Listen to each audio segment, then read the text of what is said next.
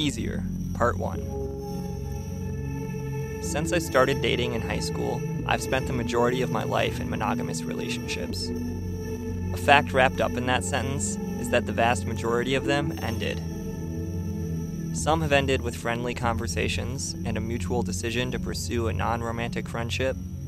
Some have ended with tearful conversations and the acknowledgement that friendship is a good goal, but it will probably take a while before it's attainable.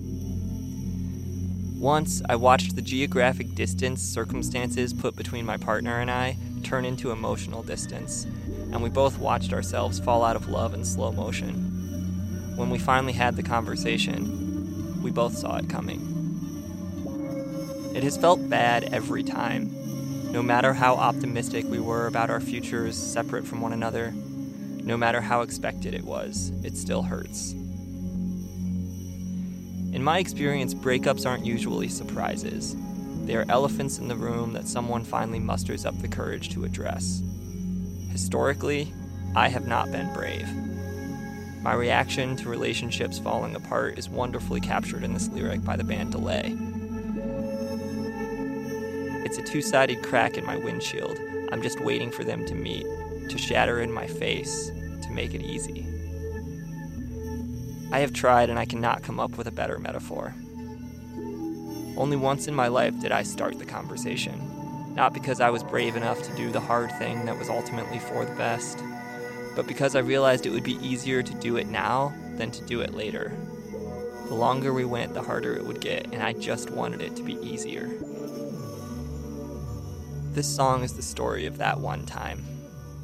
Usually, people bond over a shared interest or passion, and hopefully, that bond grows into an appreciation of a whole person. And even as you both grow and have other interests, there is still a love for that person at the foundation. Being depressed is not a good shared interest to build on. Being good for each other in a certain moment isn't the same as being good for each other, period. Realizing that isn't the same as not loving someone anymore. And realizing it doesn't make the conversation hurt less but it's easier to say it out loud now than to say it in another month or year.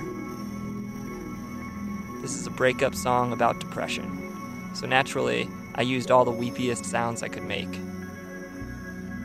The violin sounding thing is actually me bowing my acoustic guitar, which I was only able to make sound good after making screeching cat noises in my attic for about an hour to figure out the right pressure and speed.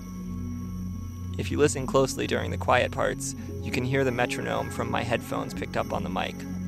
I tried to edit it out, but ultimately grew to like it. Sometimes seeing the guts of how things work helps you appreciate them in different ways. Here's Easier Part 1.